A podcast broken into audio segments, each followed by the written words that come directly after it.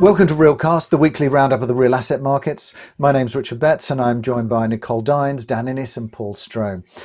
Let's start with you, Dan. What have you been following this week? Last week, of course, was MAPIC, or MAPIC Digital. Richard, I know you chaired a session there. We should have all been in Cannes, obviously, but COVID conspired against us on that. But MAPIC Digital ran 2 days of live events, and that brought together about 2,300 international decision makers. There were 25 live sessions.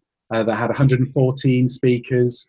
I think the resounding feedback was really that it was a great success, including that networking platform that they'd introduced where they organised over 1,500 virtual meetings. So, the idea of having a conference online really kind of has really become firmly established. Matthij Storm, who's the chief executive at Vareldahav, he talked about his commitment to integrating resi, medical, food and bev and other sectors into its commercial projects. They've got a target of 25% mixed-use space in their town centres compared to 10% at the moment. And as for F&B, we saw people like Ian Sanford. He's president at Eurofund Group. He said, it's not just important, F&B, but it's mission critical. It's not just about the amount of F&B, but it's the variety of the food. Natalie De Petro, she's the director of MAPIC. She said it was a new challenge for them to host MAPIC online, but they were very proud. Everyone can still access the content for MAPIC until the end of December. Retailers are really looking at ways in which they can make sure that Christmas is the success that they need it to be. Marks and Spencers, for example, they're planning to open most of its stores until midnight in the run-up to Christmas to allow shoppers and staff, the time they need to socially distance and shop safely. They might do that for 2/3 of their national portfolio. So that'll be a shot in the arm for many shopping centre owners that have M&S as an anchor. We're also seeing many retailers adapt to this pandemic and their various lockdowns in different countries by actually helping shoppers to shop one-on-one using FaceTime or Zoom to make purchases. So you can see retailers really pushing hard to try and capture spend during these difficult times. And then my last point was on British Land. They're targeting asset sales of around 650 million over the next 6 to 12 months as they're trying to sort of become, as the new chief exec becomes comfortable around regional economic growth. It's Simon Carter, of course, who's the former financial director. He took over last Wednesday.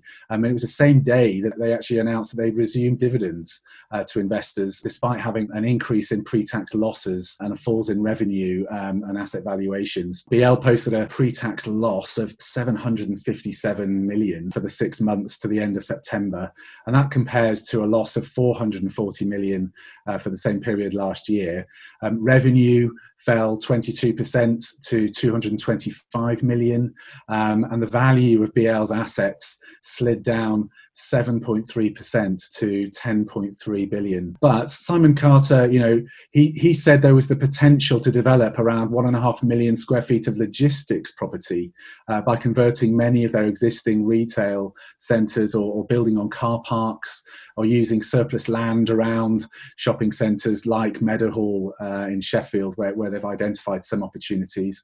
And they're talking about using asset management to convert some of those shops, into warehouses, offices, houses, to give their investors a bit more certainty about the future rental income. Interesting also around MAPIC, picking up that theme around mixed use, repurposing. The session I ran there with Philippe Jeuneau, Matthij Storm and Winston Fisher, very interesting in terms of also looking at that leisure angle, particularly with Winston Fisher, who's CEO of Area 15, which is a new concept in terms of the US offering a mix of F&B, entertainment, tech and art, and specifically designed to be a disruptor, and a lot of discussion there around that repurposing and the potential for using car parking and unused areas as well for logistics. Paul, what have you been following? The last RealCast, we referred to logistics specialist Clarion Partners Europe having acquired a 5-property portfolio in Spain from Prologis not long after Prologis had sold a 473 million portfolio to Blackstone. This week there have been a number of similar, if not quite so large, deals announced. Private equity firm Madison International Realty acquired a stake in a 30-asset European logistics and light industrial portfolio alongside Cairn Real Estate through a Dutch logistics vehicle, the Gateway Fund. Madison's initially invested 22.5 million, which will increase to 50 million euros over the coming 18 months and will give a significant stake in the portfolio. 90% of which is in the Netherlands, the remaining 10% in Germany. Meanwhile, Germany's Patrizia has sold two logistic assets in the greater Madrid area of Spain for around 150 million euros to investment manager Real IS. And it sold Schoenfeld Airpark in Berlin, 1 kilometre to the north of the new Berlin Brandenburg Airport. They've sold that to CBRE Global Investors. So selling logistics property could seem a bit counterintuitive when the popularity of logistics amongst investors would suggest that now's the time to hang on to your beautifully tended flock. Logistics has done so well out of the COVID pandemic and the meteoric rise of online retailing. So presumably it's all in the deal and what people are now prepared to pay, and a bit of profit-taking can't be bad for the books. Research from Savills shows how marked yield compression has occurred in some markets just between quarters 1 and 3 this year, notably in Norway, Spain, Czech Republic, Germany and the Netherlands.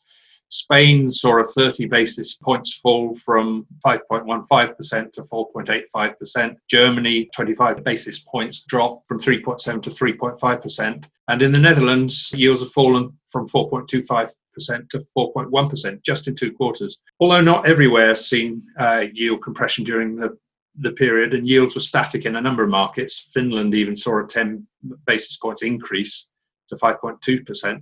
But some office markets don't have yields as low as this. So companies that have owned logistics buildings for a few years probably can't believe their good fortune or skillful judgment. Really interesting to see what's happening in terms of the logistics yields there, Paul. Still a great deal of interest in that market, certainly in all the interviews that I'm doing, that's coming through very clearly. Nicole, what have you been following? We had a very interesting session as the media organised on German senior housing. It's well known that it's a market with great potential because Germany has the third oldest population in Europe after Italy and Greece. But what was needed is some data, some hard facts. So Bonnard, commissioned by Mosaic Asset Management, have come up with the very first ever in-depth report on the market, which points to significant opportunities for 2 reasons. One is obviously demographics, the aging population. There'll be nearly 10 million people over 75 by 2025 in Germany.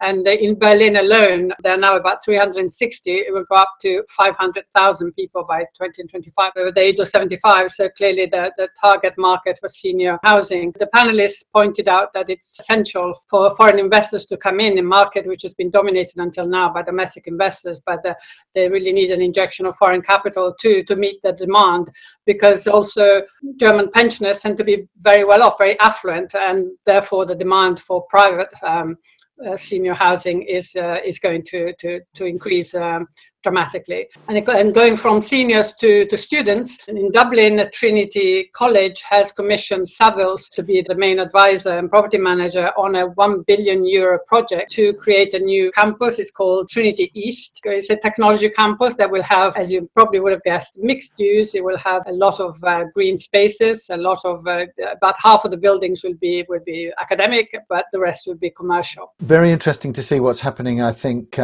both in terms of senior housing and also particularly that student side and those in general what were perceived as niche investment areas. Thank you, Nicole. Thank you, Paul. Thank you, Dan. Thank you for joining us, and look forward to seeing you next week for our regular roundup of the key themes in real assets. Thank you.